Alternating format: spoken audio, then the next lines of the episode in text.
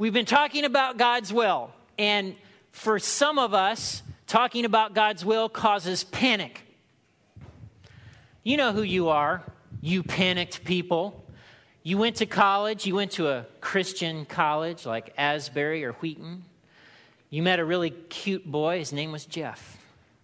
You got into the relationship and you're like, oh, I don't think he's the one, I don't know. And you were having that back and forth. You met each other's parents, but then you broke up. And now you've got a BA, but no MRS. ah!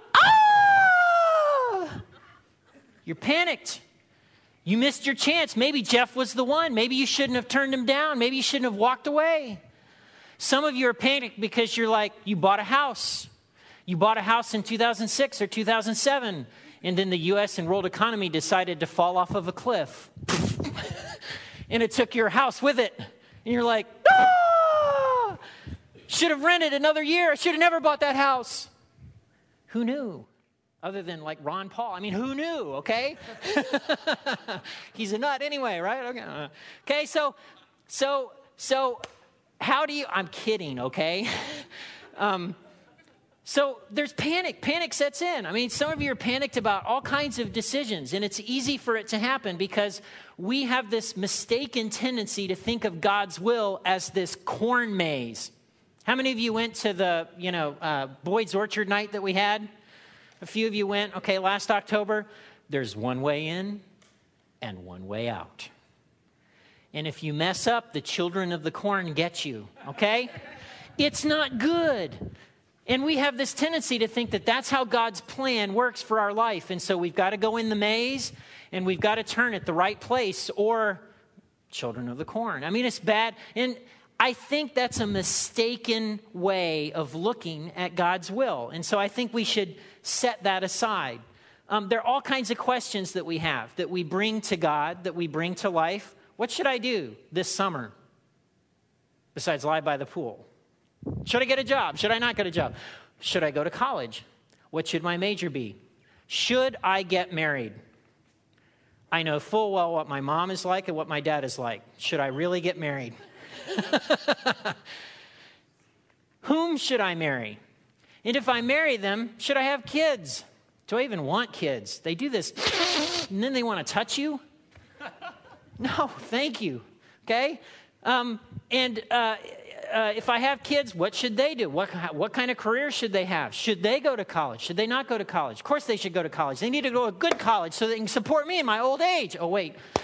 That's me, not you. Okay, so uh, should I go to graduate school? Uh, should is now the time to buy a house? I mean, has the housing market really tanked? I mean, will interest rates go lower? How low can you go? I mean, I think that's Ben Bernanke's favorite song. How low can you go? I mean, is now the time to buy? All these questions that we have, and and and we mistakenly believe that God's personal will is so specific, so detailed that if we make the wrong left turn we're messed up for the rest of our lives. And I want to suggest to you today that maybe that's a mistaken way of looking at God's will. And I want to make a case for that. There are a couple of things that get us into trouble, I think, when it comes to understanding God's will. The first is we have what I call specificity obsession. Know that's like a doctor word. I was so impressed with myself. Let me say that again specificity obsession, or SO and no, there are no drugs to treat it. SO works like this it's the panic of, Jeff was the one I should have married. I should have married Jeff, and because I didn't marry Jeff, it's all messed up, and I'll never have a happy relationship the rest of my life. Uh, I don't think so. or uh, specificity obsession is, I didn't do the internship in New York. I should have done the internship in New York. If I'd done the internship in New York, I would have gotten the job at LEX, and then it would have gone to NBC corporate, and I would have been back in New York, and I could have done blah, blah, blah but I didn't. Ah! Okay? Specificity obsession. Remember, the primary metaphor for God in the Bible is that He's our Heavenly Father. And He looks at you and He looks at me as children. Now that I'm a dad, I get this. Do I care about what, what my kids do specifically? Of course I do. Do I care whether or not they go to college? Do I have opinions about things? Of course I do. But on the whole, I care far more about who they are than what they do or where they live. And in the same way, the, the consistent thing that we get through the Bible is that God cares far more about who we are and who we become than he does whether or not we live in Cleveland, Las Vegas, or Lexington. All right? So that's the first mistake specificity obsession. The second mistake is expectations. We expect so much out of God these days and so much out of life. And I think sometimes our expectations are off the chart of what life is supposed to give us. And I'm going to get into that in a little bit.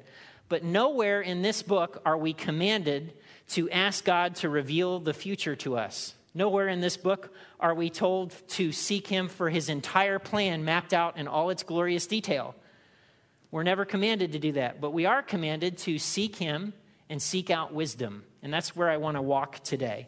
Right? And so, in a bottom line nutshell, what am I asking today? I'm, I'm asking you to be willing to set aside specifics and seek God in wisdom and just live your life in light of what we've been talking about, okay? So, Proverbs chapter 2 is where we're going to be. Proverbs chapter 2. Proverbs chapter 2. Proverbs is one of my favorite books of the Bible. Uh, Proverbs is basically a long series of pithy sayings about how to live life. How should you live life? How is life best lived? Well, here's how it's lived um, Proverbs talks about all kinds of practical things. It talks about work, it talks about laziness, it talks about marriage, it talks about child rearing, it talks about good manners. It talks about how to get along and play well with others. I mean, it talks about all kinds of practical things in life. Um, it's my favorite book to recommend to anyone between the ages of, say, 12 and 16 if you're in that category, this is the book to read. I mean, it's really how to live life well, how to succeed in life. Um, and so it's more or less an instruction book along those lines. And the guy writing it is writing it from a father's perspective to his sons. And in the beginning chapters, you've got that, that cry of every father who has a teenage son Oh, son of my youth, listen to me, incline your ear to me. You know, if you would just listen to what I'm trying to tell you, all would go well.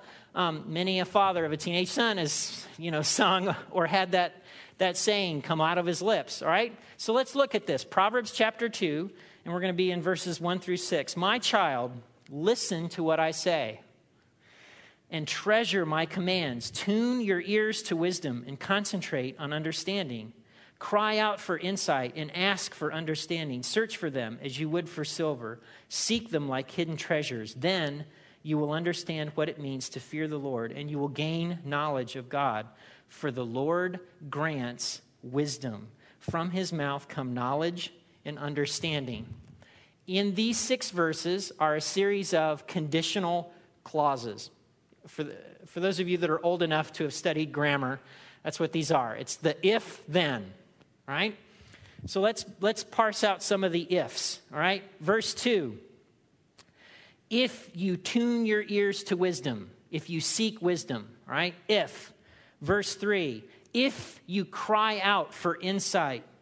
Verse 4, if you look for them, search for them as you would for silver. In other words, if you go about this aggressively and intentionally because you want it badly, right? So if, if, if, if.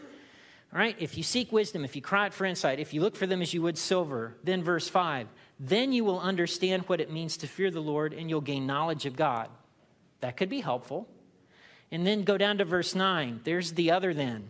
Then you will understand what is right, just, and fair, and you will find the right way to go. Doesn't that sound appealing? The right way to go. I mean, always everybody's telling you you should go here, you should go there, you should turn left, you should turn right. And God's saying through this passage of Proverbs, if you seek me, if you cry out for insight, if you seek wisdom, just like you would something very valuable, not only will you just find me, but you'll find the right path. You'll find the right way to go. That's, that's kind of not bad. That's not bad in a nutshell, all right? And wisdom, when you have wisdom, here's some things you get verses 5 and 6. You get understanding of what it means to fear the Lord. From uh, the Lord grants wisdom. So you get wisdom when you seek this out. And then verse 8 he guards the path of the just and protects those who are faithful to him. You get a measure of protection. Well, that's not bad either. I mean, how many of you would like to be protected every now and then? That's kind of cool. All right, sign me up. Verse 9, then you're understanding what is right and fair, and you will find the right way to go. Those are some things you get. here's some things wisdom keeps you from. So you get positive benefits for seeking out wisdom, and then you get you get spared some things that are bad. Think like IRS audit, where the guy's doing the thing and the glasses are all the way down. Okay, all right. Uh, here's some things that God spares you from. Verse 12 uh, Wisdom saves you from evil people. I wouldn't mind getting saved from evil people every now and then. All right. Uh, verse 13 These men turn from the right way to walk down dark paths. Wisdom spares you from some dark paths in life. Uh, verse 16 Wisdom will save you from the immoral woman, from the seductive words of the promiscuous woman. All right, so there's some things that wisdom spares you from. Uh, how do you get wisdom? It's spelled out in this passage by treasuring God's commands, verse 1, because he says this Listen to what I say, treasure my commands. Verse 2, by focusing, seeking out wisdom, tuning it in in your life. Verse 3, for calling out for insight. So, seeking this, seeking it out, you get it. All right? To, to kind of put this into context, let me remind you of where we've been. And here's the path of wisdom. The last three weeks have actually been intentional. they planned sermon series here, okay? So, if you're wanting to walk out wisdom when it comes to making decisions in your life, the starting point is Scripture. What does God have to say when it comes to my marriage, when it comes to my relationship with my children, when it comes to what I do at my job and how I perform, when it comes to how I treat people at a basic fundamental level, does God have anything to say? Boom, there's the starting point. Then another avenue, another path of wisdom. What is the leading and guiding of God's Spirit in my life? Is, you know, am I what am I hearing his voice? Am I have I learned to listen and tune that in in my life? Then, la- then last week, as we talked about last week, as I'm making a decision, do I bring wise people in? People who are familiar with God's ways, people who have my best interest at heart. And I'm laying this decision, walk, fleshing this decision out with them. Remember last week we talked about the fact, and young people hate this. If you're young and you're living at home, your parents are a source of wisdom. No! Yes, it's true. Because nine times out of 10, your parents actually want what's best for you.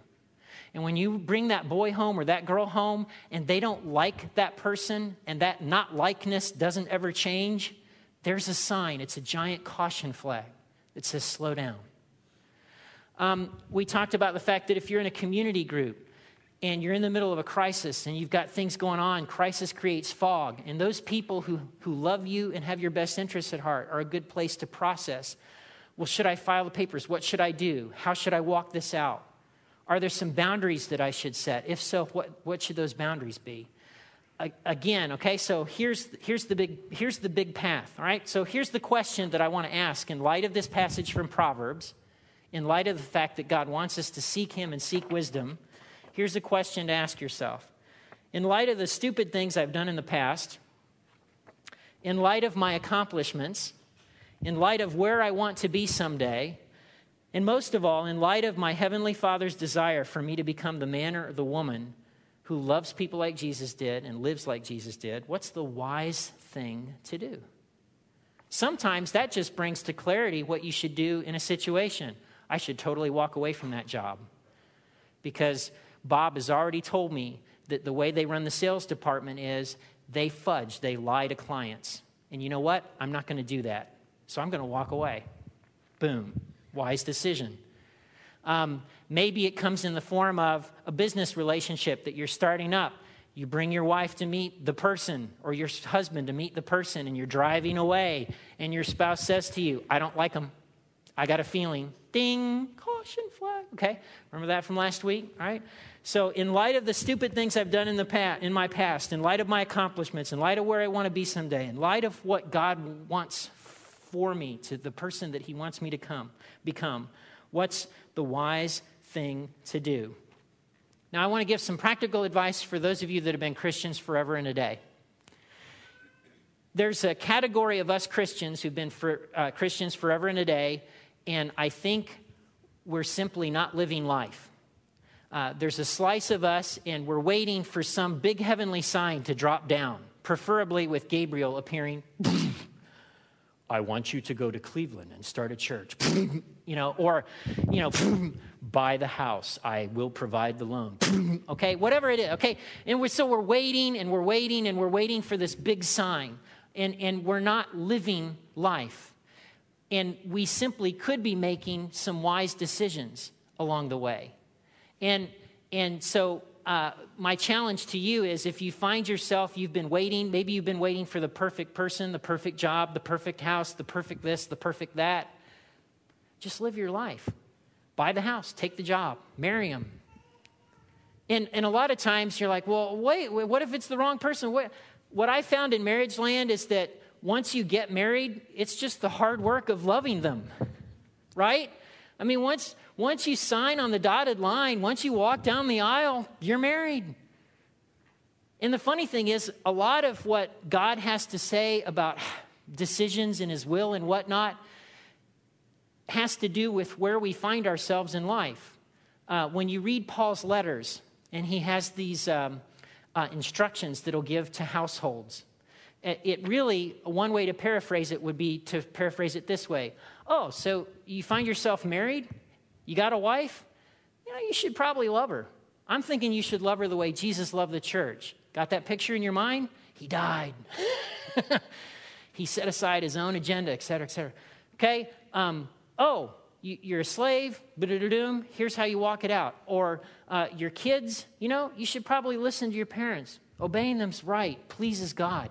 Boom. Eh, it's where you find yourself in life and he, he, he gives these injunctions, he gives these instructions for where you find yourself. All right? So there's a small slice of you, and maybe that applies to you, okay? Now I want to talk to another group of people. And, and, and if you've been in the category where, well, yeah, I'm doing fine. I actually, I've been ma- I make my own decisions. I do this all the time. I've lived my life this way. Would you consider seeking God and seeking wisdom? Rather than just blow through life doing what you want to do, would you actually seek out the person who made you? Because here's what I know about you God made you for a reason. He did. You're not here by accident. God made you and has actually a larger purpose in mind for you.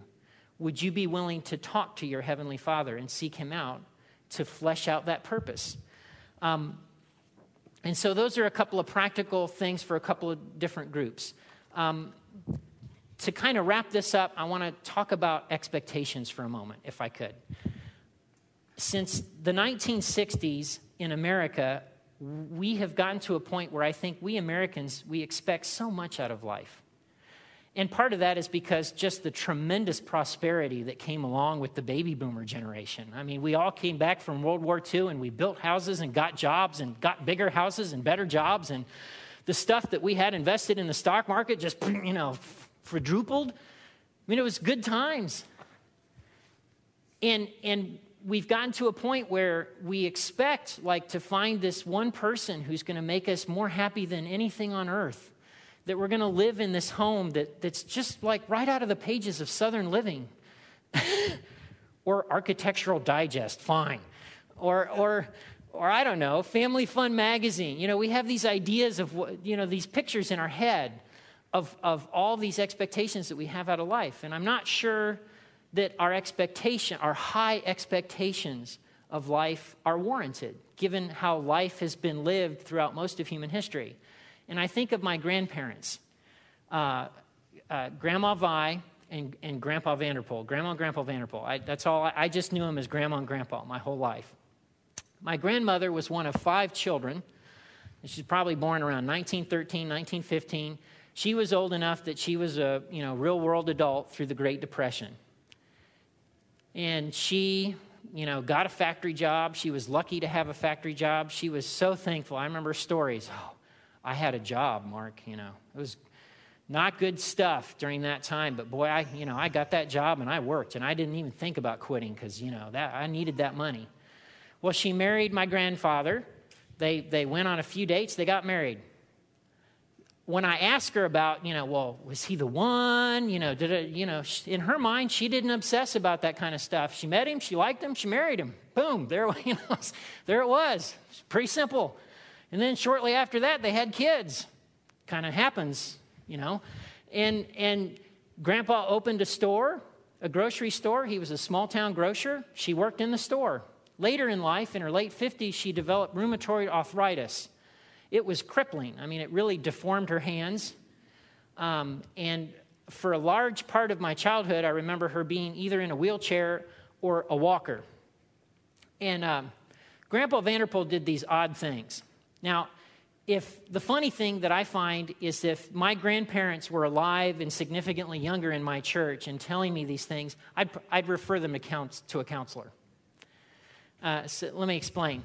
Uh, one day, uh, this is after they retired, after he sold the store.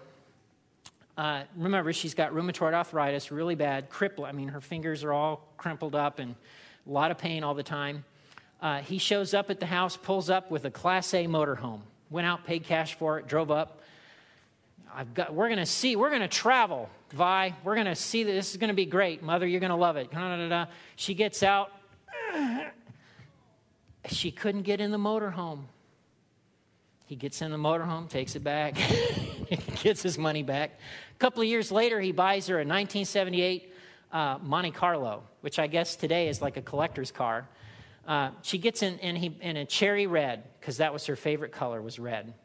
And she you know she would talk about the fact yeah he went out and bought that car red because it's my favorite color even the inside was red.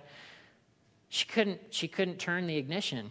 So at first we got these they would weld these uh, uh, long sticks to the key uh, but eventually we put in a little push start thing so she get in the car and go okay uh, the, the, the, the tip of the iceberg for me that I, that I go, what? He did what? One, uh, they lived in Jonesboro, Indiana. Jonesboro's here. There's a little itty bitty river called the Mississinewa River, and Gas City's right next to it. They are called the Twin Cities, right? Jonesboro's maybe 1,000 people. Gas City at the time was maybe 4,000 people, so not big stuff by any stretch. So Jonesboro's where they raised their kids, where he had the grocery store, the whole kit and caboodle. Again, they're retired. He says to her, I, I have some errands in Gas City. I've got some errands in town. I, I'll be back. This is Sunday afternoon. A couple hours later, the phone rings, and it's my grandfather. And he says to her, So, you, you want to come and look at the new house? Some of you look, or look like, What? Yeah, I know. That's what I thought. See, they should have seen a therapist. Their marriage was in crisis and they didn't even know it. Here's the funny thing when I would hear my grandmother talk about her life, she, the way she saw her life is that on the whole, she had a good life. On the whole, she felt like she was blessed. What? For most of the time that I knew her, she was living off the interest of $30,000 in Social Security. And this woman thought that she had a blessed life and a relatively good life. And she was racked with rheumatoid arthritis. The funny thing is, my grandmother's not unique among what Tom Brokaw calls the greatest generation. Any of them of that time in American history, they all, a lot of them seem to have that attitude. And do you know why I think that is? They didn't expect much from life. They assumed life's going to be hard, going to have to work, some bad things might come along the way, but at the end of the day, if I have something, God put that in my hands, and I'm pretty blessed to have it. I think we would do well to adjust our expectations. Am I saying to you that, well, your life's just going to be miserable and you'll never get. No, that's silly talk. Uh, but I do think you and I would do well to mitigate some of the expectations we have when it comes to God's will for our life. Um, and remember, God is your heavenly Father, and He's a good Father. And good fathers want good things for their children. They do. God's not a bad dad, and He's not malicious. He actually does want good things for you. So tuck that in your cap as, as kind of an in book for what we're talking about. Now, I understand that I've said some things over the last four weeks in terms of God's will that might be new to some of you that some of you might go, wait just a minute there, Pastor. Well, next week is just for you. Next week, we have a Q&A forum. So You can send me questions this week via email or Facebook. You can show up and we'll put a microphone right here and you now what about this or how do you you know do, do, and we'll have several people up here to, to have a conversation a family conversation about what does it mean to walk in god's will right so uh, again to kind of encapsulate today for some of you that have been following jesus a long time it might be good to quit waiting around and just live your life and make wise decisions in light of what we've talked about over the past few weeks. For some of you, now might be a good time for you to actually go, you know what? God, I'm going to seek you out and I'm going to seek wisdom. And I want to know what you have to say when it comes to my life. I'm going to quit living my life just for me and all by myself. Right?